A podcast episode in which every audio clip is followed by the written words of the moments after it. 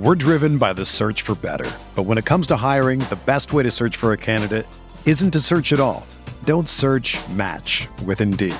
Indeed is your matching and hiring platform with over 350 million global monthly visitors, according to Indeed data, and a matching engine that helps you find quality candidates fast. Ditch the busy work. Use Indeed for scheduling, screening, and messaging so you can connect with candidates faster. Leveraging over 140 million qualifications and preferences every day, Indeed's matching engine is constantly learning from your preferences, so the more you use Indeed, the better it gets. Join more than 3.5 million businesses worldwide that use Indeed to hire great talent fast. And listeners of this show will get a $75 sponsored job credit to get your jobs more visibility at Indeed.com slash BlueWire. Just go to Indeed.com slash BlueWire right now and support our show by saying that you heard about Indeed on this podcast. That's Indeed.com slash BlueWire. Terms and conditions apply. Need to hire? You need Indeed.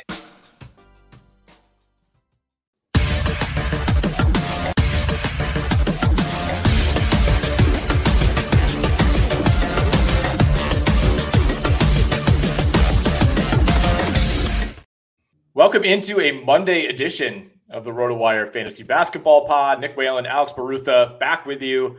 Uh, it's been a couple weeks, Alex, since we've been on our normal schedule. Obviously, we had the Christmas holiday, we had New Year's Eve last Monday, uh, but we are back. We should be pretty much on the same rotation going forward, and we're almost at the halfway point now. All of a sudden in the NBA season, and we're kind of right in the thick of the halfway point, even though we're not at the 41 game mark in the fantasy season, uh, with with most leagues, you know, ending a couple weeks before the regular season ends.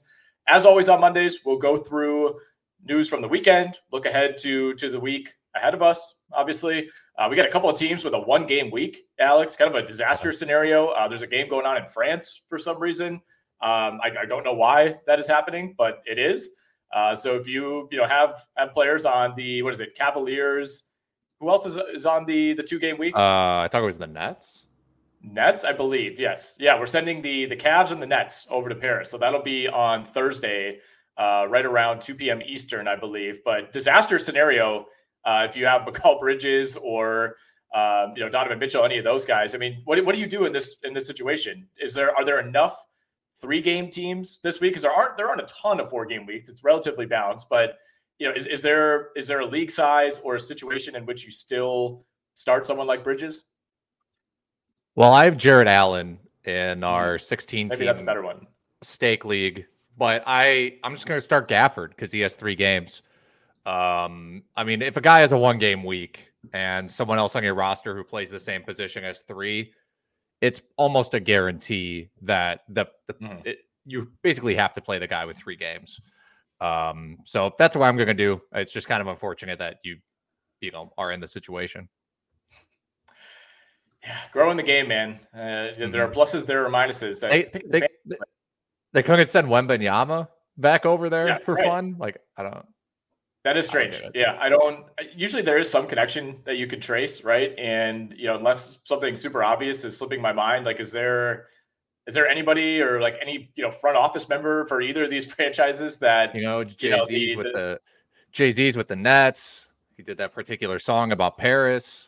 That's right. Um, you know, right. that's is he it. still is he still with the Nets? Didn't he have to liquidate? I actually, uh, I actually don't know if he has like even a small percent of the Nets uh, okay. at all. I don't know. That's right. People forget that uh, that song regarding Paris. We'll we'll leave it at that. um, we'll get into live listener, live viewer questions as we always do later in the pod. So feel free to throw those in the chat. We will hit those rapid fire style as we go along. Uh, we'll be going for about 45 minutes to an hour, depending on how many questions we have. Uh, we'll, go through some news, Alex, and then talk some waiver wire as well. Uh, a, a, lot of kind of nicks and cuts type of injuries this weekend. You know, guys who are entering the week day to day. Uh, like I, for example, the Milwaukee Bucks are on a four game week.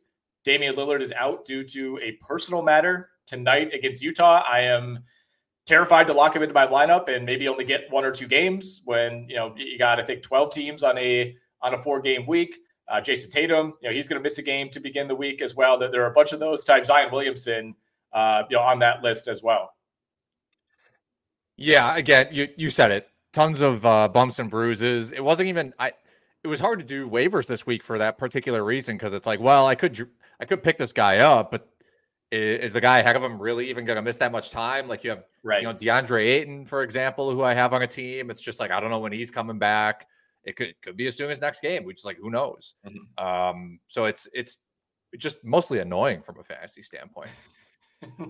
yeah, I'm just I'm just annoyed. I'm annoyed right now. Uh, and you're totally right. I mean, I'm annoyed with Damian Lillard's performance even when he's healthy and on the floor. Right. I mean, that's that's something I, w- I want to hit on.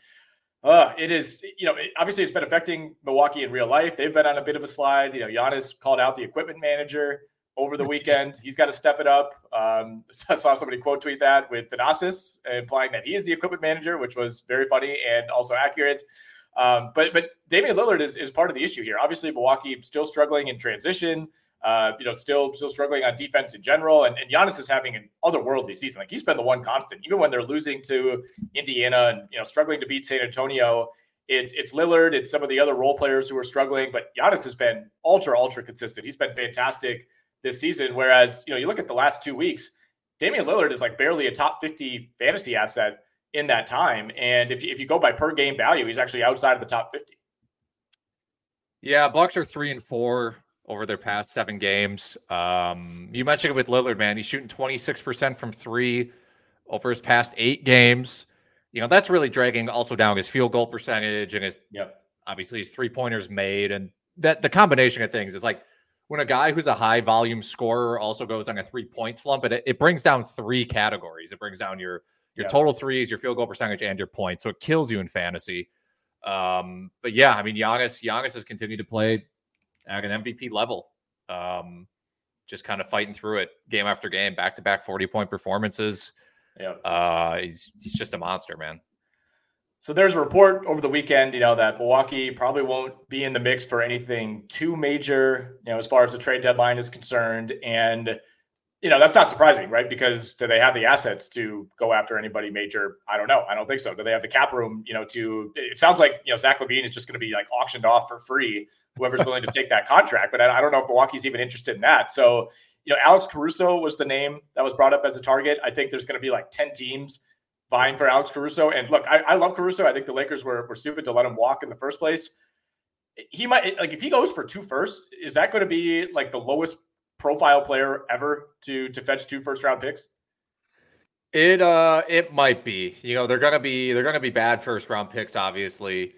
But uh yeah, at the same time, um he look, he's never healthy either. Mm-hmm. Like he can barely stay off the injury report. That would be my concern if I was some team trading for him, which is like we're going to get him in the building and it's going to be good, but like, is he even going to be healthy in the playoffs? And we give up two first round picks for that. I think there are other guys um, probably not as good as Caruso, but I think there are other guys you could get into the business of if you're Milwaukee. Like you can't take a chance on like Delon Wright. Um, the, you tell me Portland wouldn't be interested in like you know Matisse Thybulle maybe uh, giving him up. I think I think there are some names out there where you know you might be able to sort of pivot off of Caruso. You know, somebody who was, uh, I'm just trying to use a, or find a reason to use this word, bandied about uh, on Buck's Twitter over the weekend was Malcolm Brogdon. Uh, you know, obviously that comes with a cost. I believe he has another year in his contract beyond this one. I don't think he's expiring. So I don't, you know, I'd have to look into how realistic that is and, and what you're sending out cap wise. But I, on paper, I don't mind it. I have no idea if Malcolm Brogdon would ever play for the Bucks again, the way that that ended. But in, in terms of, you know, kind of kind of aiming relatively low, finding a guy that that's likely to be traded, doesn't really fit in with the direction of his team and meets what the Bucks need, I, I think that one would would make a lot of sense with, before you start looking into all the cap stuff. I just my my main issue with grabbing Brogdon is the Bucks don't need more offense. The Bucks are a good offensive team. You know, Khris Middleton is back up to playing 30 minutes. The numbers with Giannis, I actually looked this up today. Uh, Giannis, Middleton, and Lillard is plus 14 per 100 possessions. When those guys are on the court, there's no problems. Uh, the, a lot of the problems just come from defense. So Brogdon doesn't solve your defensive problem. Just from a talent, talent, talent standpoint, uh, I think you could get him and it's fine. But again, to me, I would rather I would rather chase after someone who mm. is a proven either backcourt or wing defender. Um, not not making fun of your your misspeaking there, but I do I need to say on Thursday on the XM show, my my wonderful co-host, whom I love and respect, Jeff Erickson, uh, said Daily Fantasy instead of Daily Fantasy, and it is, is that's awesome. It's not left my head since then, uh, and I'm, I'm, sure I've I've made my fair share of, of those type of mistakes. But um, no, you're right about that. I mean, Brogdon in, in, some ways, you know, wouldn't I don't think would just instantly solve all the the Bucks issues. But I mean, what realistically, like what type of player, uh, whether it's a certain name or a position, a size, you know, like what what is missing right now? Because it's, it's really hard to say like you know, why why are they struggling so much with transition defense? I mean, obviously, you know, Brook Lopez is somewhat of a plotter, but this is not like it's been a, a massive glaring issue for Milwaukee to this degree in the past. Yeah, the transition defense thing is tough. Um, you know, I some of what makes like a, a really key part of transition defense or, or something that can make uh, your transition defense better it's it's interesting because if you have a floor spacing center, he can be at the top of the three point line a lot, and then when the other team starts going, he can be back at the rim faster and protect the rim. It should work with Milwaukee, but it doesn't. Um, I don't know. I to me, some of this is like uh, the the Bucks. They just don't. They don't. Their defensive rebounding is not that good this year. They're a very average mm-hmm. defensive rebounding team. They're they're twenty. They're uh, 14th in defensive rebounding.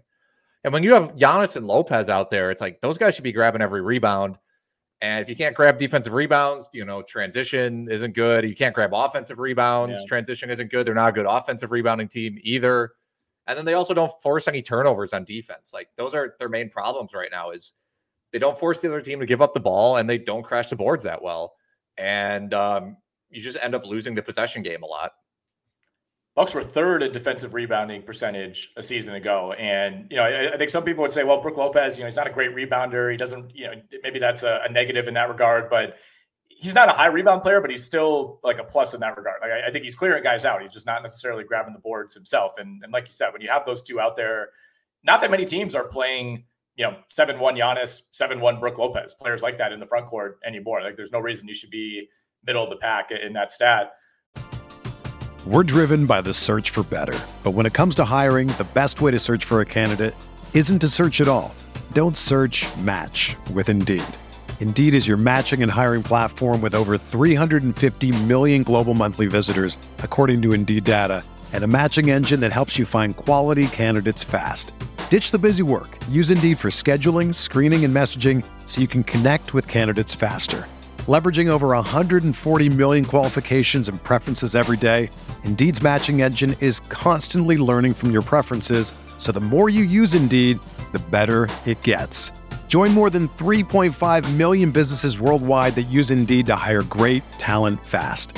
And listeners of this show will get a $75 sponsored job credit to get your jobs more visibility at Indeed.com slash BlueWire. Just go to Indeed.com slash BlueWire right now and support our show by saying that you heard about Indeed on this podcast. That's Indeed.com slash BlueWire. Terms and conditions apply. Need to hire? You need Indeed.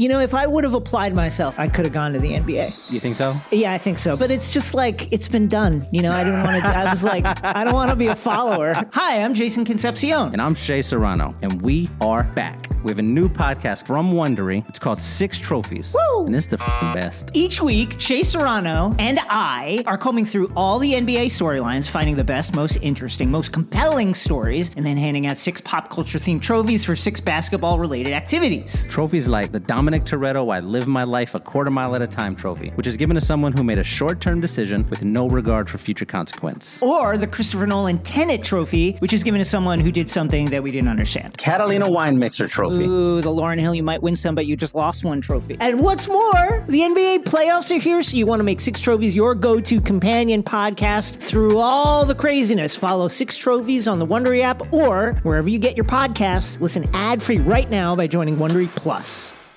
Another day is here, and you're ready for it. What to wear? Check. Breakfast, lunch, and dinner? Check. Planning for what's next and how to save for it? That's where Bank of America can help. For your financial to-dos, Bank of America has experts ready to help get you closer to your goals. Get started at one of our local financial centers or 24-7 in our mobile banking app. Find a location near you at bankofamerica.com slash talk to us. What would you like the power to do? Mobile banking requires downloading the app and is only available for select devices. Message and data rates may apply. Bank of America and a member FDIC. We mentioned Chris Paul. Uh, that's the the big kind of long term injury coming out of the weekend. He is expected to undergo surgery at some point in the next few days. Looks like he will miss somewhere in the, the range of four to six weeks. So on the low end, you know, maybe he's back right before the All Star break. I think the way this lines up, you probably give him the All Star break and, and hope that you can get him back around February 22nd, 23rd, somewhere in that range. Yeah, I think so. Um, he missed his first game. Was that yesterday? That was yesterday against Toronto. Yep. Uh, Warriors got beat 133 to 118. They they got crushed. Um, that was at home too, right? Yeah. Toronto, Um, Toronto yeah. jumped out to like a 15, 20 point lead early and it was basically over. Yeah. We haven't really talked about that trade, you and I, uh, Knicks I Raptors, that yeah. much. I, I really like it for Toronto, but it is kind of interesting how, uh, you know, before they were trying something so like they were Siakam at center and they were doing a bunch of these, for, you know, playmaking forwards. And then they're like, you know what? Jakob Poeltl at center, Immanuel Quickley at point guard. Things are just, Yeah. we're just in a normal NBA roster now. Um, and they're playing well. But so we, so we saw some minutes uh, in this Warriors game. Moses Moody basically was like the main beneficiary, He played 22 minutes after playing six the previous game and then not playing before that. Mhm. Um, kind of TBD on whether he can do that much. I, we've just Moody's just been one of those guys we've seen flashes from ultimately, and so I don't think he's in. He's just not someone to add in fantasy. Like he had 21 points in 22 minutes. That's great. Like, but is he ever? He only had three rebounds, one assist. Like all he's going to do is shoot threes. If he's playing 22 minutes, Mhm. he's not going to give you that much. Yeah, I mean, he went seven of nine from the field, four of six from three last night. You know, that's just not how it's normally going to go. That was just a weird game from Golden State all around. You know, Wiggins no showed again, only played 17 minutes. Curry 0 of 9 from beyond the arc. That's what second time in a month that that's happened. Like Clay's really the only guy uh, who who showed up in the starting lineup. He had 25, five three pointers. Trayce Jackson Davis looked okay, but a lot of that ended up coming in garbage time. Uh, yeah, I mean the Warriors are, are obviously in trouble here. I mean the last thing they needed was to lose you know another key piece like Chris Paul, but you know from a fantasy perspective, I, I think it, it gives more of a boost to Podziemski if anything else. And and he was awful yesterday. You're just gonna have to live with these you know two for 11, one of eight from three type of games. You know with, with, with a rookie, you know a guy who wasn't necessarily expected to be a big time contributor this season, but to me he probably gets the biggest boost over the next five or six weeks. We, we could do a little uh, Toronto New York trade talk because you're right. I think you and I have talked about it uh, you know, on on the RotoWire NBA show over on Sirius XM NBA. We've talked about it on the XM Fantasy show as well. Um, but you know, we, we haven't done this pod together in a couple weeks. I, I love this for Quickley. I think that's been kind of the resounding Yeah. opinion. And you know, the numbers look pretty good. He's played four games now with Toronto. He's also not shooting the ball well at all. And he's he's still averaging 17 points a game. He's taking a ton of shots. He's playing more minutes. He's shooting 39% only from the floor. Um, you know, the three point shooting has been better. You know, he's five of his last 16, but he, he started off hot in Toronto, still over 40% in those last four games. I, I think he could be, you know, probably not 36 minutes a night, but 32, 33 minutes. And, you know, if you extrapolate out, you know, what his numbers have been, not only this season, but the last couple of years in New York, I mean, going from 23, 24, 25 minutes off the bench at best on a lot of nights, sometimes fewer, to now seemingly being locked into this 30 plus minute role. I, I think he's going to be a, monster going forward. I mean, the assists have, have been the number one thing, and he also he's just a bigger guy than I realized. Like I've watched a few of these Toronto games. Like he he looks he does not look like a point guard. Like he, he has the size almost of, of a more of a shooting guard, small forward type. Like he's he's bigger. He's, he's added weight. I feel like he's like grown an inch or two since coming into the league. He used to be so slight during those early days with the Knicks, but he's he's rebounding well. He's obviously going to be a high volume three point shooter, and I think he's very easily you know top 100, top 75 type of guy the rest of the way, if not higher. I mean, what what kind of ceiling are we looking at if the shot starts to come around? You know, if he can shoot 43, 44% even instead of 38, 39. Yeah, I have to. There, there's an easy way to like find out. You know, we he started a stretch of games last year. Um, we could always just like extrapolate that out. But I will say, just in these four since January 1st, since the new year, it's obviously a small sample size, but he ranks 62nd. And like you said, he has room to grow in terms of his field goal percentage. I think his passing numbers are legit. I mean, per 36 minutes for his career, he's basically been like a very steady, you know, 20 points, five assists. Um, and I think that can even increase uh, a bit because he's now he's a legitimate starter uh, in Toronto, where he is effectively the third option there uh, behind Siakam and Scotty Yeah. Barnes, um, especially as a playmaker. You know, there's going to be a lot of nights where I think Barrett scores more than him, but Quickley is asked to be a playmaker. Uh, so I think I he should be able to retain. I'd be shocked if the rest of the year, like from here on out, he didn't finish top 75. Yeah, I, I, think he could even knock on the door of, of, top 50. That might require a Pascal Siakam trade, which I think is very possible. You know, we got that report, I think it was Saturday from Shams that it was like like hours after there were rumors that the Kings were engaged. It was like the Kings have now backed off. And like, right. all right, I, I believe it, I guess, but I don't think the door is necessarily slammed shut on that. Obviously, I think other teams will be in the mix. I know Dallas has been mentioned as a destination. I, I think that would make a lot of sense for the Mavs. I don't know what they're sending back to Toronto uh, I, in that deal, but I will say I actually I I really don't like Siakam to, to Sacramento. I know that the deal is dead, like it's not going to happen, but like to me that I hate the fit. Uh, I don't Why think you that? can put like he's he can't shoot threes, so you're going to have him and Sabonis on the court at the same time. Teams are going to play like a three-two zone against you or a two-three zone against you counterpoint, he doesn't know that he can't hit threes. He will he will take threes at least. He's he's shot them horrendously so far this year. Uh, but I, I, don't know. Like he's still somebody that you you can't just completely leave him, right? I mean, on the season he's at 29%. Last year 32 and a half. Year before that 34. You know, he's been a 35 36% shooter from 3 he's, in the past, but we're talking 2019. He's better lately. I mean, if you just grab his last was this 15 games, uh, he's shooting 46% from 3. It's only on 3 attempts though. Yeah. I just to me I just think they they need like defenders. The, to me, I I wanted them to be the OG Anunoby team. Sure. You know, I I wondered if they would consider moving like trading Keegan Murray for OG Anunoby. They probably don't feel like that's worth it. Um, but yeah, to me, Siakam is just too. Sh- I I feel like in the playoffs, teams would just leave him, just leave him completely open, and Sabonis, and then yeah, it, I just don't think it would work.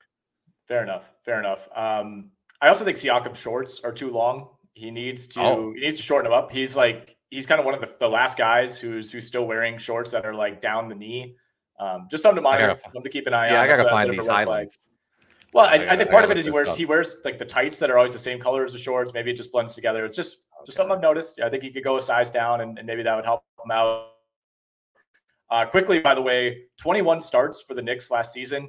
He did average almost 39 minutes a game. Uh, hat tip to, to Thibs on that one. So take these with a grain of salt. But in those 21 starts, 22.6 points, 5.4 boards, 5.1 assists, 1.2 steals, 47% from the field, 40% from three, 3.2 uh, made threes per game. And he's also a great free throw shooter, you know, who, who's starting to get there a little bit more. I mean, he's, you know, mid to high 80s. So uh, in category leagues, that's a pretty nice boost. Um, all right. What else do we have to get to from the weekend? We, we I guess we could go back, back to the Warriors and say that Draymond Green, he will not be retiring. Uh, he sounds like he kind of threatened to retire uh, in the midst of this suspension. Uh, he's officially no longer suspended. He's been reinstated. Uh, however, you know he's now on this like return to play ramp up process uh, with Golden State. Doesn't sound like there's like an official date that he could be back. I, I think he probably sits Wednesday. They're at home against the Pelicans, and we, we should get at least some sort of update by Friday because they're heading out on a four game road trip. So whether or not he travels with them to Chicago, this goes Chicago, Milwaukee, Memphis, Utah. Um, I, I, think that should give us an indication whether one he's available to play Friday or could return at some point during that four game swing. Yeah, I mean, I we've gotten questions, or I've seen people wonder, you know, do I pick Draymond up now? When should I pick him up? Do I wait, etc. To be honest, if you're in a 12 team league, I don't think you have to pick him up. Um, he's ranked, what is this, 115th on the season? It's possible. You know, last year he was 65th. Maybe he starts trending again in that direction. Uh, just don't drop anybody that's like a guaranteed top 80 player for him. Like, absolutely do not do that. Um, but yeah, what do we expect? I mean, maybe they ramp him up a little bit, but they're still trying to win games. So they got to get him back in there. He's helping them win games or keeping yeah. them in it, I think. I still think as as much of a problem, quote unquote, as he is, he still is a very good player uh, who is who's crucial to the way they run offense and defense. Yep. Uh, the biggest impact in fantasy might just more so be like the you know fewer minutes for Kuminga, or maybe Kuminga gets traded after he complained to, to Shams about his role. So yeah. What about Trayce Jackson Davis? I mean, let's say Draymond's back Friday. Yeah. Are you, are you dropping him if you picked him up in a deeper league? I would wait. I would wait just because I think I think there's a like I Steve Kerr loves Kevon Looney, but Looney has just not been that good this year. And I just think there's a chance that Trayce Jackson Davis has almost just usurped Looney in the rotation. I don't know if Looney's going to start getting DNPs, but Jackson Davis looks pretty good. He's very athletic, gives them a new dynamic. They can lob it to him. Um, I would hang on and just see what the minutes do. I wouldn't. I wouldn't preemptively drop uh, TJD. All right, keep the questions coming in the chat. We will hit those in a bit. Uh, we we got to take care of some business. We got to talk some waiver wire, and then we will go rapid fire through those questions. So we, we see them, we acknowledge them. We will answer all of those uh, as the podcast goes along.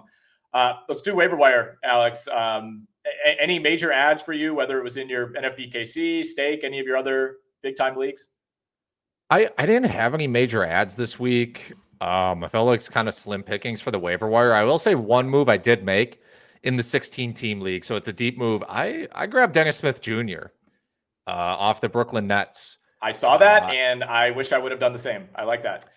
I have had him on my watch list for a long time and trying to find a way to get him on my roster. Um, I wrote about him in an article. I can't remember when, uh, maybe like a month ago. Him and Day'Ron mm-hmm. Just being like, "Hey, if you're in a 16 team league, you gotta look at these guys." But yeah, he's kind of stealing minutes from uh, from Spencer Dinwiddie, and he had a 10 point, 10 assist outing against Portland yesterday. Went for 13, 12, and seven with two steals the the game before. Uh, just all season has been has been pretty good. So if you're in a deep league, I think you it it's someone to wor- worth looking at basically. No, I think you're totally right. I, I wish I would have bid more for him in the stake league. That's a 16 teamer for reference. So, you know, if you're in a 12 teamer, maybe you're not quite thinking about this, but last six games for Dennis Smith 10 points, four and a half rebounds, six assists, one and a half steals. Ultimately, I, I think that's what you're chasing most. He's not going to give you really anything from three. Like, that's just, that might just never come. You know, you're hoping for mid to low 40s field goal percentage. I think you can live with that. And, you know, obviously, Dennis Smith had a, a decent run at times last year as well as a member of the Charlotte Hornets. I mean, in his mm-hmm. 15 mm-hmm. starts with Charlotte, he averaged 11 points, four and a half rebounds, seven assists, almost two steals per game. I mean, he, he was putting up major, major steal numbers, had a couple, you know, three, four, five, six steal games in that span. Again, three pointers, negligible. You know, if he, if he just gives you one, you're happy with that. And you're, you're hoping it doesn't drag the field goal or the, yeah, the field goal percentage down too much. But I like that one quite a bit. I was I was relatively quiet uh, in in most of my leagues as well. It was very very slim pickings uh, in in the uh, stake league this week. I did pick up Cody Martin, uh, not oh, Caleb yeah. Martin, Cody sure. Martin, who after like what like a year and a half is finally back. He's now played what seven games in a row. Uh, you know, missed a ton of time. The, the, the Hornets were super super vague. They kind of went week to week for like 70 weeks in a row. Uh, but he's now started the last two games. Obviously, Gordon Hayward is injured. They've had guys banged up all over the roster. Uh, you know, PJ Washington has missed time. Obviously, Mark Williams, who we'll talk about in a bit, he's missed time. LaMelo uh, should be coming back soon. By the way, we got a very positive LaMelo update over the weekend. Went through a full practice yesterday. He could be back in the next week or two. Uh, either way, I, I think you kind of forget Cody Martin was a pretty big piece for this team when he was last healthy. We're talking 21, 22, but he was playing 26, 27 minutes. He was in the rotation every single night. He was starting every now and then. I, I, think there might be a week or two where he's viable. Once Gordon Hayward comes back, we'll see. You know, if he's playing 20 to 25 minutes a night, probably not. But you know, he's played 69 combined minutes over the last two games. He uh he made my risers and faller fallers column that I wrote the other day. Um mostly just for like rising up out of a out of a seat and playing NBA basketball. But he's literally uh, rising, yes. yes. Uh yeah, I mean he he ranked what was this two years ago, 21 22 he ranked 169th in ACAT, which is obviously not, you know, that's not amazing. But if you're in a league as deep as 14 or 16, like we're talking about, mm-hmm. very startable on four game weeks uh, in this situation. And yeah, we don't really know what's going to happen with Hayward, and the, the whole roster is banged up. You know, we don't necessarily have clarity a lot on like what the Hornets are even up to in general. Like they keep lying about the Mark Williams injury report. They finally, you know, I had a, I, I can't remember what pod I was on. I think it was Friday uh, you know, they had listed Mark Williams as doubtful for like eight straight games or whatever. And then they finally said uh, Mark Williams is out. Uh, and I was joking with Ken and Shannon. I'm like, oh, so he's done for the year, is what they're saying. Uh, which is it's not. That's not really the case. But I that's the that's how bad. That's how I that's how I gauge the Charlotte Hornets injury report. Uh, but that's a long way of saying yes. Cody Martin is a fine ad in 16 team leagues. Yeah, I mean, I don't feel great about it. He is not guard eligible in ESPN Um, so I don't even think I'm going to be able to get him into my lineup this week. Oh. Um, I, I kind of have to, I have to choose between him and Kevin Love this week. And again, this is 16 Ooh. team, pretty deep league. Uh, and Kevin Love's been playing really well, man. And, and Jimmy Butler's going to miss at least one more game. The Heat have a couple other guys banged up, and I, am also specifically targeting rebounds right oh, now oh, yeah, more than anything love. else. So. Yeah, I mean it's it's it's not like you're super fired up about either option, but that's a decision that I'm gonna have to make in the next three hours. I would just go with Love. You never know. He's still he's still he had a 14 rebound performance in 28 minutes against the Lakers right. the other day. Like you never know. Yeah, I mean Jimmy Butler, like I said, we already know he's going to miss at least one game to begin the week. Could be more, and Caleb Martin is doubtful uh, for their next game as well. So that's that's part of the thinking on that decision. I I don't think I did anything else in that league. I, I do still have Delon Wright there, who okay. just just bank it on the steals. You know, he's gonna he's gonna give you like one to three steals. It feels like every night. Probably not gonna do anything else, but I'm essentially punting assists in that league. So you know that's whatever. I don't really care what he gives me there. Just looking at steals in NFBKC. It was a very quiet week overall. I think there were only seven claims in my entire league. I finally dropped Mitchell Robinson, who I've been trying to drop for three weeks, and no, nothing has been successful. So he's finally off the team. Uh, picked up Norman Powell. You know, just needed another guard. Nothing crazy there. The other pickups were Harrison Barnes, uh, and somebody dropped Chris Paul to pick up Harrison Barnes, which is interesting. interesting. Um, Simone Fontecchio, Derek Jones was picked up, Cody Martin, Santi Aldama, and Duop Reath. Uh, kind of surprised Derek Jones was out there, to be honest. That was somebody that I was in on and didn't get. Yeah, my in in my league, it looks pretty much the same. Someone uh, added Josh Hart at the very top for for 94. Uh, it's that's kind of crazy in my opinion, but do what you got to do.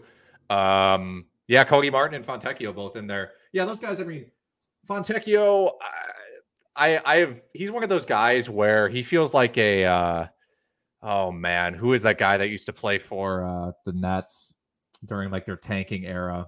I'm gonna. I'm gonna. I'm gonna have to look it up. Anybody. But can, I know. give me more descriptors? He's a. He's just a wingy white guy from Russia. I think the Bucks had him uh, for oh, a man. minute. Uh, but white then he, wing from Russia.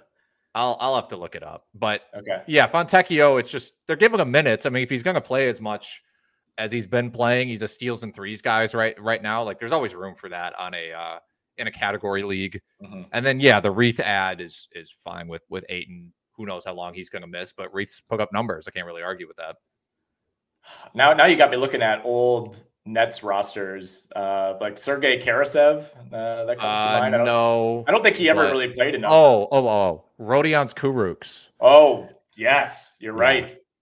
Wow. Yeah, he's giving Rodions me Kurucs, vibes. Uh, Fontecchio. Yeah. I should. Sorry, he's not from Russia. I got from right. Latvia. I'm sorry. Um, but yes, little Kurucs vibes. Okay. Yeah, fair enough. Um, yeah, that's about it. I think in terms of notable ads in in the stake league, I'm trying to see who the the highest value ad was this week. I mean, Shannon added Precious Achiuwa. No major. Shannon's like a Achiuwa guy. Yeah, so he is. Yeah, it is what yeah, it is what it is. Some people are Achiuwa guys, some people aren't. Uh, Larry Nance was added. Amen Thompson was dropped for that. Um, somebody picked up Bismack Biyombo for ten bucks out of a hundred dollar budget. I saw Grizzlies fans complaining on Twitter about Bismack, but yeah. um, you know, I mean, they they keep like they started Tillman, and then they played him barely at all. It's like I, I don't mm. really know what to make of that situation, but if you need like if you need rebounds, and you're again, this is a 16 team league, you need rebounds. They I don't know how many games they play this week. If they play four, I it's pretty mm. defensible. Mm-hmm. Plus, at this point, I mean, I don't know about you. I have like eighty dollars of fab left and the league ends in a couple months. So it's like I right. you, you got to start emptying the clip at some point. Yeah, I don't I don't know that the like you know mega waiver wire ad is is coming down the pike at any point. Like it's not it's not like the NFL where you know Nick Chubb goes down and then there's oh Jerome Ford, this very clear guy who's going to start every single week. I think you know most of those guys tend to emerge over the first three or four weeks. The the, the one other guy I want to touch on, and I, I was in on him in stake. I did not I did not win him, uh, partially because he also went for ten bucks can't believe we're saying this. Goga Bitadze. I, I, think he's the guy I want right now in Orlando. I, am I'm, I'm done with Wendell Carter. I went and grabbed him in a few leagues a couple of weeks ago when he was on the way back. You know, the, the knee issues kind of cropped back up. He's missed three of the last six games, and even when he's been out there, just has not not looked anything like his, his former self whatsoever. And you know, even if he starts when healthy, which he has not started the last three games he's played, uh, Bitadze's been way more way more productive, and I, I, don't think you know Wendell Carter to me needs close to 30 minutes to give you what you're expecting. And I, I think Bitadze's shown that he, if he plays in the low 20s, like he could still he could still be you know a four week or four game starter in a 16 team league. I uh Bitadze is one of my I, I, feel like I've been a Bitadze guy for far too long. Like since he yeah. got drafted, I'm like, what's why don't they give this guy more minutes? And it's weird how like five years later, Wendell Carter is the one who like can't stay who can't get on the floor and, and play well. But yeah, I mean, they're if they're gonna continue starting him and Wendell Carter is not gonna play that well, like I don't think the magic, like the magic, um, relatively speaking, you know, I mean, they gave up a decent amount for Carter uh, in terms of like giving up Vucevic, who's who's a good player and, and was good for mm-hmm. them, but like they don't have so much investing in Wendell Carter that like we have to play this guy 32 minutes a game. This has to work out. Mm-hmm. Um, I think I think they're just gonna they're trying to win games. They're gonna play whoever's helping them win games. They're actually not they're not as much in development development mode as I think people sort of assume they are. Speaking of winning games, we are brought to you by Underdog Fantasy. And Underdog Fantasy is the number one platform for games such as NBA Best Ball and DFS Player Pick'em contests. If you have not tried Underdog yet, new users get a first-time deposit bonus up to 100 bucks. That's $100 in, in free play. Basically, they will match at Underdog. You also get a free six-month subscription to our site, rotowire.com. All you got to do, type in the promo code RWNBA all one word, um, just RWNBA. Again, that is RWNBA. Visit underdogfantasy.com or you can download their app. It's fantastic. One of the better user interfaces that you're going to see uh, in a Pick'em or DFS app. And again, use that code RWNBA to claim your free RotoWire subscription and get that deposit bonus. All right, let's get to some of the questions in the chat. Again, if you're watching along live, throw questions in there. We will start mowing through those. Uh, we've got, you know, another 20, 30 minutes to play with here. So we'll hit as many uh, as come through the chat. Johnny said, What's up, fellas? What's up, Johnny? Welcome back to the stream. What is the story with Mark Williams? Do we have any insight? Yeah, we kind of hit on this when we were talking about Charlotte. I mean, they've had so many injuries that we're keeping an eye on. Gordon Hayward, PJ Washington has missed time lately. Obviously, LaMelo, uh, who should be back soon. If you missed that earlier, I mean, Mark Williams He's been out since December 8th. That was the last time we've seen him. So, exactly a month ago. No clear timetable. Uh, that's according to Rod Boone of the Charlotte Observer, who's covered the team for a long time. Lower back contusion is all we're saying. I mean, a bruised lower back, if that's really what it is, you know, doesn't seem like it should be that long of an issue. Or you, you kind of wonder if there's something else going on there. Uh, but at least we, we finally have the no clear timetable as opposed to just day to day, which was super frustrating if you're a manager in weekly leagues. He sat 12 straight games while being listed as doubtful. Um, you know, uh, Hornets continue to make a mockery of the NBA's injury reporting guidelines. I think, uh, look, it, it's our latest note. Um, you know, Rod Boone of the Charlotte Observer said that he's at, been doing pregame work. Now, that could just mean a layup line and some like stretching. So he hasn't actually been at practice yet. Um, I don't think you can start projecting him to come back at any point until he starts participating in practice in any respect. This is how we also judge guys like Ben Simmons. It's like, well, when's Ben Simmons expected to be back? Well, I, am not going to even start thinking about it until he starts playing like three on three practice, and probably not even then. So, like Mark Williams, he's not. It's not the same type of guy in terms of that injury history, but it's the same. You have to have the mm-hmm. same mindset. So, like, keep playing Nick Richards. All right, Dennis says Lou Dort or Aaron Nesmith looking for a streamer for tonight's slate. We have six games. Um, I, I got to be honest, I'm going to be pretty locked in on the college football uh, championship game, Washington and Michigan, but uh, six games on the NBA slate tonight. Uh, so Nesmith is home for the Boston Celtics. Lou Dort and the Thunder, they are on the road at Washington. Um, I view these guys pretty equally, but I will say the matchup definitely favors uh, OKC in terms of just like what are the chances? You know, because both these guys are going to get their steals and their rebounds here and there. But what are the chances who, the guy pops off for 20 points? And I think if you're Lou Dort against the Washington Wizards, there's a better chance you're also popping off for 20 points instead of being Aaron Nesmith against the Celtics, unless you really, really deeply believe in the uh, revenge narrative against Boston. Mm-hmm.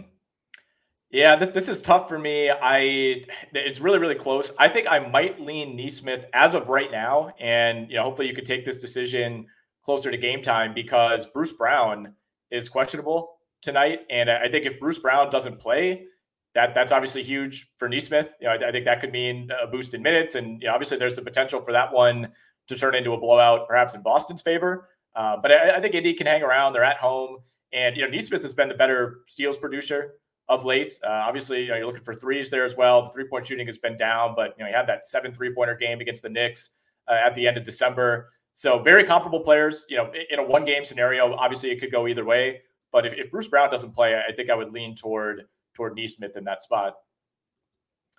All right, Chad says, "Hey guys, is Andre Jackson, rookie for the Bucks, is he purely relegated to add when Middleton misses time, or is there a path for him to regain a role?" Good question here. Obviously, the Bucks are, are kind of waiting for somebody to emerge. I was hoping that would be MarJon Beauchamp, and you know that's he's, he's shown it in spurts, but obviously has not taken a huge step forward in year two. Andre Jackson, second round pick out of UConn. I, I, would I would say probably stay away from Jackson. I mean, I guess if you know if Middleton were to miss like a stretch of time, sure, you know then then you could talk me into it. But I, I think Andre Jackson, the Bucks love him. He is a much more effective real life player than fantasy player. He is 100 percent yes a real life guy who's out there for his wing defense, mm-hmm. and um, because per 36, he still only averages nine, six, and three with a steal. Um, so even if it was the best case scenario for him, it's he's barely going to be fantasy relevant in like 12 team mm-hmm. leagues, if if even like 14 team leagues. So yeah, it's a stay away. Yeah. Definitely a stay away in 12 team for me. You know, 14, 16, then it, it just kind of depends who's out there. Even then, just not super appealing. I think you could probably find a better option. Uh, Derek says, "Who's the better ad between Goga and Nick Richards for the short term slash long term value? Need someone to replace Mark Williams while he's on IL." Uh, well, I think Goga, you're probably you might get the best of both worlds. I think Richards Richards has, he I think his ceiling games are going to be higher, but the Wizards are uh the Magic, excuse me, clearly like Bitadze as like a long term guy. You know, once assuming Mark Richards comes back, which it seems like he will, then Richards is going to go back to playing backup minutes. But I think it's possible Bitadze starts and plays 20 to 30 minutes every game for the rest mm-hmm. of the year. I would say in the extremely short term, I would go Richards because PJ Washington's out for at least one game, and you know we'll see if that extends. You know, I think Richards for this week perhaps, but if you're talking short to middle term, like like here to the All Star break, then give me Bitadze because we also don't know on Mark Williams. Like he, you know, he could be back in a week for all we know. It's it's, it's allegedly a bruised lower back. I have no idea what's going on there. Uh, but no, I, I, think you're right. We, we talked a little bit about Bitadze earlier. I mean, he's started what like 75, 80% of their games so far this season. We don't trust Wendell Carter whatsoever. Um, you know, he's been he's been the better shot blocker as well. I think there's you know maybe a, a little bit of a, a, fallacy with Richards that he has the shot blocking upside. Like with Richards, you're more looking for field goal percentage, low end points, rebounds. Um, and he, you know, over his last like six, seven games when he's played big minutes, he's barely averaging over a block per game. Whereas, you know, Goga Bitadze in the 25 games he started this season, 8.6 points, 7.3 boards, 1.9 blocks. So I think if you're after the block specifically, I would go Bitadze. And Bitadze's always been a good shot blocker. Yeah. Like as a sophomore, he played 13 minutes a game and blocked a shot and a half. So uh, yeah, that should stick. Kevin asks, "Have you guys heard anything on Cade Cunningham?" I have not heard anything beyond what you know the greater fantasy public has heard, and that is that he you know he left last night's game with a left knee strain. Usually not good, uh, especially for a team that has nothing to play for. You know they, they have a back to back to begin the week tomorrow and Wednesday. Uh, Sacramento and San Antonio, both of those are home games. They play Houston at home on Friday. Uh, the fact that they don't play today means we, we, maybe won't get an update until either later today or, or, perhaps tomorrow morning. Would not be surprised at all if he if he misses some time. Again, considering where the Pistons are at here, I, I don't think we need to rehash that. Yeah, um, we just don't have that much more info. I mean, Uh, the only thing I can kind of offer is like strain versus sprain. Strain is a damage to the muscle. Sprain is a damage to the ligaments. He has a strain the in general, it's hard to say in general which is worse because it, it's all degrees. You know, people talk about like a grade three ankle sprain versus a grade one ankle sprain. It's kind of the same with strain versus sprain. So it's a muscle issue, uh, which young players can generally return from sooner than older players, but we just don't know to what degree, you know. Mm-hmm.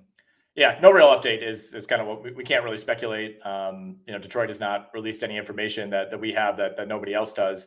Uh, Derek says, looking to round out my punt assist 12 team nine cat team. Would you recommend Podziemski or Caruso for the rest of season? So again, 12 team nine category league. He's punting assists. Podziemski or Caruso?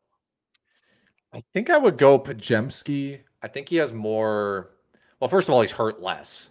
Um, you can't look at Alex Caruso's game logs and find a stretch of like nine games where he stayed mm-hmm. healthy for the past like two seasons. I mean, yeah. seriously, go back no, to right, the year right. before, the year like so that worries me. And also, like, yes, Caruso is a better steals producer than Podziemski, but Podziemski is not bad steals, like 1.8 steal rate uh, per 36 minutes. He averages 1.5 steals. And he might, for the rest of the season, he might be playing, you know, 20 to 30 minutes a game. So I, I would rather have pods. I lean that way too, more upside. And, you know, there, there also could be a, a, significant change in team context for Caruso coming at some point too, which could be positive, could be negative. probably most likely that it's a net neutral. Um, but yeah, I, I, would lead Podziemski for, for the upside.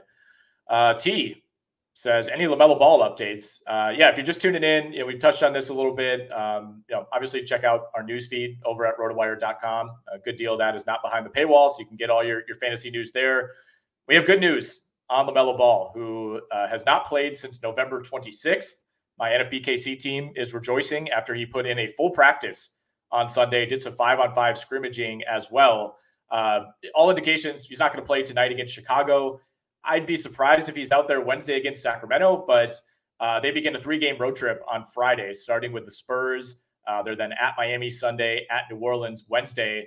Um, so, this, you know, like Draymond, like we were saying earlier, I think if he travels with the team on Friday, that is a great, great indication. Obviously, there's still a chance, you know, he could play Wednesday against the Kings. Uh, but I think we're probably looking at, you know, barring some sort of setback, maybe one more week without LaMelo. Um, I'll say I'm not putting him in my lineup to start the week at the NFBKC. Yeah, well, I mean, once a guy starts practicing five on five, I would consider like a week to be a fine, like just in your own head, like estimated. Like if he's back by next Monday, that that mm-hmm. seems about right. It's always like three days would be the short end, ten days would be the long end of that timetable. So he should be back soon. All right, Jay Sizzle says I wanted to drop Malik Monk for Shaedon Sharpe in a nine cat ten team head to head league is that a good move? So drop Malik Monk and pick up Shaedon Sharpe. Uh, I don't think I would do that. I am. I, I want to double check, but no, I wouldn't do that. I've kind of been out on Sharpe all year. Mm-hmm. Um, when everyone's healthy for them, he's just like only a points guy, like points and threes. He doesn't really. I I don't know. Like when everyone's healthy, he just is not like a playmaker for them. And Monk, Monk's going to give you the, the, the stats that are way harder to find off the waiver wire. Um, the past 15 games for Monk, he's averaging 15 points and six assists, which is way more valuable than like Shaedon Sharpe averaging 20 points and three assists. So I would I would lean on Monk, especially since they like the Kings are just done with Huerter. It feels like you know, so they're just going to give Monk a ton of minutes the rest of the year.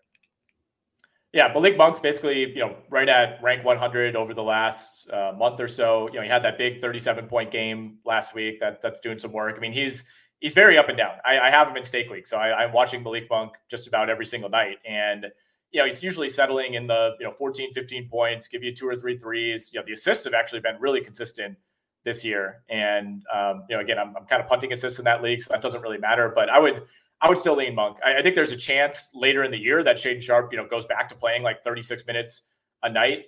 But I think on balance, you're, you're going to want Malik Monk. I mean, he's just he's been a better fantasy asset, even if Shaedon Sharpe maybe has more upside long term. Um, all right, is Alec Burks worth a pickup? I'll, I'll tell you, I, I, clicked through Alec Burks. I know he was picked up by somebody. I think it was Steve Balanda in the the RotoWire Stake League this weekend. If you're in a points league, maybe I, I, think I would consider that. I mean, Alec Burks has been a kind of a disaster in terms of field goal percentage. He's at like 37% on the year. I know lately he's been a lot better. Last seven games, 17 points on 47% shooting. You know, he's given you over three three pointers per game. I still think I'm probably staying away in category leagues. I, I just I don't really trust. We, we've seen multiple Pistons, you know, have like a great two week run and then just fall off a cliff minutes wise. Yeah, I think it's uh look, I 16 team league like we're talking about, go ahead. You know, like if a guy's hot, they're playing him a decent amount of minutes. Just go for it. Like we know Burks can put up numbers. Um, 14 team league to me, he's more of like a streamer. Even at 16 team league, he's more like a streamer. But yeah, it's it's a points league thing for the most part. Um, yeah, I don't, I don't, I don't really know what the Pistons are up to, to be honest. Their rotation changes all the time, and he's a veteran on a team that's horrible. So he could get benched or traded or fake injury or just minutes pulled. It's just really variable. Yeah, hard to get excited about Alec Burks, but you know, again, in a deeper league, I think there's some some upside there. Uh, all right, Jeezy Hoop Diary says, any word on any of the Suns playing the back to back tonight? That is a good question. Phoenix, of course, was in action last night, home against Memphis, ended up losing that game 121 to 115. They're now at the LA Clippers tonight. Um, you know, Kevin Durant, as of right now, uh, I, I believe he's. I, we have a marked as you know, potential rest, but I, there hasn't really been an indication. I don't. Is he on the injury report? I don't think he's on the injury report because if the, if the, when the teams play the night before, they don't have to release their injury report yep. until later in the afternoon.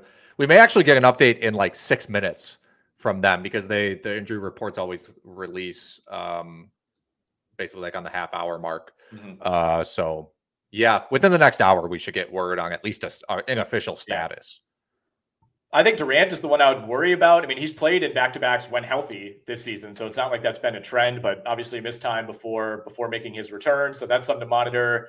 There's been to, to answer the question very literally. There's been no indication that you know Beal or or Devin Booker could sit, and Beal Beal did play in a back to back. It was his second and third game back from the latest absence. That would have been uh, New Year's Eve and New Year's Day he played in both halves. So and, unless he you know picked something up last night, I think those guys should probably be good to go. Um, all right, Musk Tusk says LaVine's questionable again. Now shoulder soreness. What the hell? What the hell, Alex? What the hell? Um, I you know I don't I don't really have any I don't have any insight on that. It is frustrating.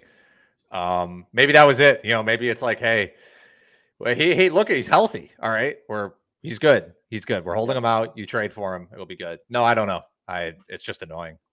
Well, he did go from probable to questionable, which is interesting. You know, it's one thing to just throw the the Anthony Davis, LeBron, you know, questionable tag out there as like a phantom designation, but I think when you go from probable to questionable, uh, you know, that's something to monitor. I but yeah, I don't know, maybe just shoulder was a, a little sore from from chucking up shots for the first time in a while. I have no idea. I mean, he played 30 minutes off the bench. I don't think he's going to continue to come off the bench. I'd be surprised, you know, if he plays in their next game if it's if it's not back in the starting lineup. Obviously, they are in action tonight at Charlotte, so we should get some word on him. But I, my guess is it's nothing too serious. You know, I, I think teams teams tend to err on the side of caution these days. I think the NBA kind of like spooked them into that a few years ago. Um, you know, the, the, injury reports are just more extensive than they used to be, and there's there's really been no kind of indication how serious that is. Um, all right, point blank Mish uh, says thoughts on Lillard's shooting slump at the moment touched on this in the in the intro. I mean, I have been in the stake league. It's it's been super frustrating. You know, it, I would I would love to you know have somebody like like an SGA. You know, where you're just like every single night he's out there. Worst case scenario, you're getting like 25, seven and seven, and yeah. you know Lillard on balance has been totally fine. You know, the season long averages look good. Obviously, he's been like 25 percent from three over his last seven or eight games. He's gone through these slumps before. Um, I actually looked it up the other day because I was like out of frustration. I'm like, I feel like he's had more like really bad games this year than ever before. So I just searched like how many games has he shot under 40% from the field? And he's he's only really like one or two games ahead of his normal pace as far as how many of those down games he has. So I think it's a case of me and probably the public just paying more attention to Lillard's stat line night to night than we were when he was on a 500 team in Portland. Yeah, that too. And plus, I mean, he's um you know, he's taking like three, four fewer shots per game, fewer free throws, fewer threes. So like when Lillard was in Portland and he shot 40% from the field, he'd still score like 25 points, 24 points. And then he and then he'd get hot and he score like 40. But then in Milwaukee now, it's like he has a bad game, he scores 18. Um, and then people are like, anytime someone sees a number under 20, they're like, horrible game. This guy's cut, you know, like it brings yeah. a ton of attention to a, a a star player. So I think it's a mini slump. I know he's going through personal stuff. He's out for tonight's game, so maybe that's maybe things have been on his mind. Yeah, the the dreaded personal absence, and yeah, going into a four game week, if you got to lock him in tonight, that's tough. But I, I, think I'll probably end up doing that by default. Uh, all right, Chad. Another question says Grant Williams has been effective when healthy, which hasn't been that often. Are the Mavs actively shopping to upgrade him, or is it just Siakam because it's Siakam? Um, I mean, I don't. I I've been like off Grant Williams. I was begging people to sell high on Grant Williams at the beginning of the year. Um, I don't know. I mean, past how many games is this? 14 games. He's averaging seven points, 1.2 threes. I mean, he's not doing anything in fantasy. Um, I would, I, if I was the Mavs, I'd be looking to upgrade him. Um, but I don't, uh, I don't know. I, I just, if I were them, I'd want Siakam. I'd be happy trading Grant Williams for Siakam, get a third star in there. Yeah. Yeah, I think you said it. I mean, I, I was actually kind of high on Grant Williams, relatively speaking. Like I took him at the end of a bunch of drafts, thinking, you know, some of the permanent stuff in Boston was encouraging. You know, he should be in a, a more consistent role. I I don't know. I, I, would argue that even when healthy, he's been pretty underwhelming. You know, if you look at his last 14 games, seven points, four rebounds, not really giving you much on on defense. You know, only 1.2 made threes, pretty low volume, and that's on over 26 minutes a night. So I'm just just not really all that excited about him. I uh, I haven't looked at the Mavericks on off court uh, this season. He is minus 16 per 100 possessions. Uh, not good. That's wow. That is not good. I thought he was gonna be better than that. I mean, I think he is a better real life player than fantasy player, but uh, apparently things are not going that well when he's out there. So I don't know. All right, good question from Mish. He says, "Are we projecting a big hit for Rozier when LaMelo Ball comes back, or does that make Rozier better?" Yeah, we we this is a question at the beginning of this year because Rozier play uh, field goal percentage was down for Rozier last year when uh when LaMelo was out. Um I think he'll take a small hit. I mean, just based on the numbers this season, uh in games that LaMelo has missed, Rozier is averaging 8 more fantasy points per game. So he goes from 36 with LaMelo to 44 without LaMelo. So yes, I mean just from a raw stats perspective, you probably should expect a, a, a fairly sizable hit to Rozier. Yeah, I mean, Rozier has been in eight category leagues. He's been a top 25 player without LaMelo this season. I just I don't think that continues. You know, like he's not there. LaMelo is going to be, you know, when healthy, the eighth to 12th best fantasy player. I don't think there's room for two Charlotte Hornets in the top 25. So I, I, don't think it's like a massive hit. You know, like he's still obviously very viable and you're starting him every week, but no, he's not, he's not going to continue to be a top 25 asset once LaMelo comes back. Uh, all right. I got Jimmy Butler for Vassell. Is this a win? Yes, I think.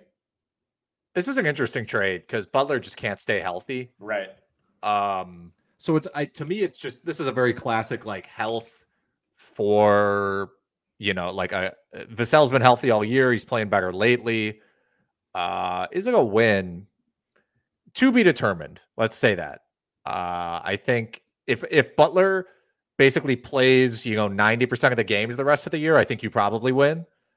Um, but I, I would be a little worried about the injuries. It's possible this just ends up being a very like uh even trade at the end of yeah. the day.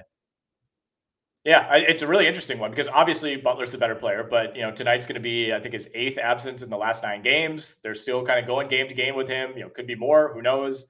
Uh, and obviously Miami is, is in a position where they'll be you think more careful with him, whereas San Antonio has no no reason not to throw Vassell minutes the rest of the way. So, yeah, I mean, I, I, again, it, it, this is a trade that I would make if I'm like doing really well in a league, and you're like, oh, I just want to you know kind of kind of add some more upside here. Um, you know, if you're if you're kind of somebody who's dropping in the standings because Jimmy Butler's been out of your lineup and you need instant production to stay alive, then yeah, I, I see both sides of that. All right, Chris Michael P says, "Is Cam Thomas not worth holding anymore?" Uh, this is a this is a good one. I mean, he's went on.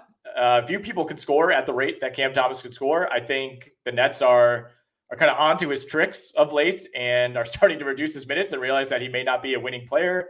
You know, he had a string of like you know 15 straight starts through most of December. He's now come off the bench in six straight, averaging 21 and a half minutes per game in that span. Shooting percentage is way down, both from three and from the line and overall. Uh, you know, we talked about Dennis Smith, you know, sneaking his way into more minutes. It's cut into Dinwiddie a little bit, but it really it's come more out of Cam Thomas. Yeah, he um all he really does out there is score. He doesn't get his teammates involved, he doesn't play defense. I, I try not to reference on off like all the time because people just mm-hmm. don't want to hear that. And it, it, can be deceptive, you know, like you look at like Zeke Nnaji's on off, and it makes him look like he's the worst player in the world because he plays when Jokic doesn't play. Uh, but Cam Thomas is minus 12. He has the worst on off on the Nets, and he's not playing that well right now. Uh, the team in general hasn't played that well lately, which is why I think they reduced his minutes. I think you're completely fine to move on from him. Honestly, um, if you're in a 16 team league, I get wanting to hang on. I don't hate it, but in a standard like 12 teamer, I think you just move on and just start streaming guys in. All right, we'll hit a few more uh, before we get out here. Got about five more minutes or so. Uh, in a 10 team points league, should I drop Suggs for Tre Jones? Um, I don't think you have to do that necessarily. Um, it's interesting that that Tre Jones is starting. He's played well in his two starts, but we saw that all of last year, right? And he averaged uh 29 fantasy points per game last year, basically a fantasy point per minute. So if he's going to start playing like 30 minutes consistently, like yeah, he'll he'll be good. But Suggs is averaging 27 fantasy points right now. Uh, and I don't think there's any reason to assume it's going to get like significantly worse. I mean, who knows about Fultz? If you really believe Fultz is going to come back and steal his minutes, uh, I guess you could maybe entertain dropping Suggs. I I don't think this is going to like win or lose your league by doing this move. Um, I think it's honestly, it's just as much like how much you believe in the individual player and how much you trust like the Spurs and Gregg Popovich to not tank hard at the end of the year. That would, I guess, maybe be one of my major concerns is like, what if they just stop playing all their vets and the phantom injuries at the end of next this year, like they did last year and all that stuff? It, that would, mm-hmm. that would suck. Uh, all right, to go back to the Suns question real quick, we did get a, an injury report from Phoenix. Kevin Durant is probable. Booker and Beal are not on the injury report. So okay. looks like the big three should be out there tonight. All right, we'll go rapid fire through the rest of these, Alex. Uh, up Reath or Matisse Thybulle? I think we gotta go Reath. Um, I think for now, it, it's kind of, it's tethered directly to DeAndre Ayton. Yeah, pick up Reath now, and then when Ayton comes back, pick up Thybulle later for for kind of a deep league stream. Yeah, um, Thybulle, or excuse me, Thybulle, uh, Ayton could return at some point this week. They're on a three-game road trip. Billups said uh, earlier this week that maybe he plays in the next three, so keep an eye on that. But uh, Moses Brown, you know, one of their other depth pieces at center, is undergoing surgery, so there there should still be uh, a nice runway for Reath to see minutes even once Ayton comes back. Um, all right, we talked about uh, a similar situation involving Chris Paul earlier. Should I drop CP3 since he's injured and Draymond Green is coming back? Um, you know, I've I've really preached holding on to Chris Paul throughout most of this year just because he's he's Chris Paul and he's still playing fairly well. But um I don't hate the idea of dropping him. I think I would I would obviously if you have an IL, put him in there. But like if you're in a you know, most people, most people who play fantasy playing a 10 team points league, and in a 10 team points league, I think he's droppable. He's averaging like 27 fantasy points a game. He's out for he's out for a month plus. If you if you really need the spot, I think it, it's acceptable to drop him. Yeah. Speaking of drops, is Andre Drummond a drop? um, and then the the options would be to pick up Derrick Jones or Dennis Smith. And this is a 12 team, nine category league. I am not dropping Drummond until I see Vucevic play for like a week. Um, Drummond's upside is too high for you to be like yep. dropping him the second Vucevic comes back because Vucevic is old and he's got a soft tissue injury, a groin. Those get re re pulled all the time. Same with hamstring. So I would I would hang on to Drummond right now. So Drummond started with with Vucevic playing off the bench in their last game. I, I think that probably reverses, um, you know, t- tonight at Chicago's at Charlotte.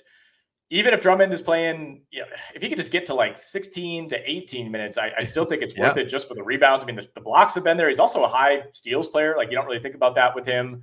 Um, you know, in a category league, you're gonna have to take the hit to, to free throw shooting. He did go three of 10 the other night from the line, but I mean, we're talking about a guy who, in his five starts for Vucevic, averaged 17.8 rebounds per game. So I'm as someone who has Drummond and who also has Derrick Jones in a league, I I'm not I'm not dropping Andre Drummond right now. Maybe after this week, I would I would change my tune. Um, but if you're picking up one of, let's say this guy does want to drop Drummond, Jones versus Dennis Smith. I think to me, Dennis Smith, Dennis Smith has more upside. So, yeah. and they're playing, you know, I, I, I would just prefer Smith. Smith does more stuff that's tougher to find off the waiver wire. Assists, assists with steals. So uh, I would I would prefer Smith. Okay, yeah, fair enough. I, I think that's that's the way I would lean as well. If you're playing it a little safer, I think Derrick Jones, you know, is, is going to give you the defensive stats, but not nearly as much. Um, you know, obviously doesn't really give you any assists compared to Smith. Uh, all right, we'll hit two or three more, and then we got to be out of here. I want to trade Jayson Tatum. His ankle issue is concerning me. What is his value right now? Um, yeah, I mean, it's been somewhat of a, a, disappointing season for Tatum. You know, I, I, always say he's like the safest first round pick you can make. He's basically been returning like mid to late second round value this season, uh, which maybe to be expected with, with the additions that Boston made this season. I still, if I'm trading him, you know, I, I'm not, I'm not going to take a loss, right? Like, I'm not going to trade him for like Terry Rozier or, or something like that. Like, I, I'm still I'm trying to get somebody who is going in that same range because I, I, you know, Jayson Tatum is still ultra safe. You know, like he never misses games, even when you're adding, you know, three all star talents around him. Like he, he, still puts up big time numbers. Uh, I was actually entertaining throwing out a Dame for Tatum trade in the stake oh, league. I would, I would, expect that to be declined, but um, you know, I, I think I think that's a, a reasonable deal. I think I think you just like Nick said, you find somebody in the same in the similar range. Find someone in your league who needs what Tatum does like you could probably move him for like Anthony Edwards. Maybe see if someone will trade you Scottie Barnes, uh, Devin Booker, um, maybe Maxey. That could end up being a slight loss, but that's like the the range of guys we're talking about. Yeah. Yeah, I wouldn't go below that at all. Uh, I don't, you know, again, it feels like Tatum's been a little disappointing. He's still, you know, an easy top 20 guy and could be a top 15 guy the rest of the way. Um, all right, we'll end on this one from Malik is Max Strus worth dropping this week for someone like Derrick Jones? Obviously, the Cavs only have one game, so that's what we're looking at here. Uh, 10 team, 10 category league. Uh, he says the, the 10th category is double doubles. Uh, he could also drop Saddiq Bey uh, instead of Max Strus. So I, I, think the, the crux of the question is on a one game week like this, is it penal enough to, to drop somebody like Max Strus? Or you know, can you afford to just throw him in a bench slot for a week? Um, I think I would hang on to Bey. I Bey's playing pretty well. You have Eason, Melton, and Lively on IL, so you need a boost for steals and blocks. Uh, I don't hate the idea of dropping Strus to if you're going, assuming you are going to start Derrick Jones. Um, you know, Strus has been doing some stuff in terms of like the assist category, but his shooting has just been really bad lately. I don't know when that comes back. I think he needs other guys to set up shots for him. He's not a good shot creator himself, so um, I'm fine with that move. I'm I'm fine with it. Yeah, I would I would expect someone to probably pick up Strus, you know, just just because of the volume, three point shooting. Like even though I mean the percentages have been ghastly lately, but he's still you know last ten games it's been a, like a major downswing. He's still hitting 3.1 threes per game, uh, so there is value there. You know, um, and I think you're totally right. I think he's actually in a roundabout way been harmed quite a bit by Mobley and Garland being out of the lineup. So yeah, if you drop him, I just wouldn't expect necessarily to get him back. Uh, it, it's somewhat of a risk, but obviously you can't start him on a one game week, and you're in kind of a unique situation already having IL stocked up with Eason, Melton, and Lively. All right, that'll do it, guys. We appreciate all the great questions in the chat. As always, makes the second half of the pod uh, a lot of fun. You can find this archived on YouTube if you want to watch back. Share it with your friends. Go like, subscribe uh, to that YouTube channel, RotoWire Fantasy Basketball. That helps us out a ton. You can always find our streams on the RotoWire Twitter accounts as well. And you can find the audio version of all our podcasts wherever you get your pods Spotify, Apple, just search RotoWire Fantasy Basketball. You can check out, we got fantasy baseball pods heating up, fantasy football still going on. Uh, anything you need, just search RotoWire on YouTube, Spotify, or Apple Podcasts. Alex, fun chat with you as always, man. I'll talk to you on XM later this week, and we'll be back next Monday. The headlines remind us daily the world is a dangerous place. The elites in charge say everything's fine, stop noticing. But you know better. And your gut knows that time is short to prepare for a world that is four missed meals away from chaos. My Patriot Supply has helped over 3 million families become more self reliant and is the company Americans trust to prepare. Go to mypatriotsupply.com and secure their best selling three month emergency food kits. Each contain delicious breakfasts, lunches, and dinners, averaging over 2,000 calories per day. Secure at least one food kit for each family member. For a limited time, save $200 plus get free shipping on all their Ready Hour 3 month emergency food kits. You're not ready if it's not Ready Hour Foods. My Patriot Supply also has solar power generators, water filtration units, biomass stoves, heirloom seeds, and critical survival gear. Shop MyPatriotSupply.com today. MyPatriotSupply.com.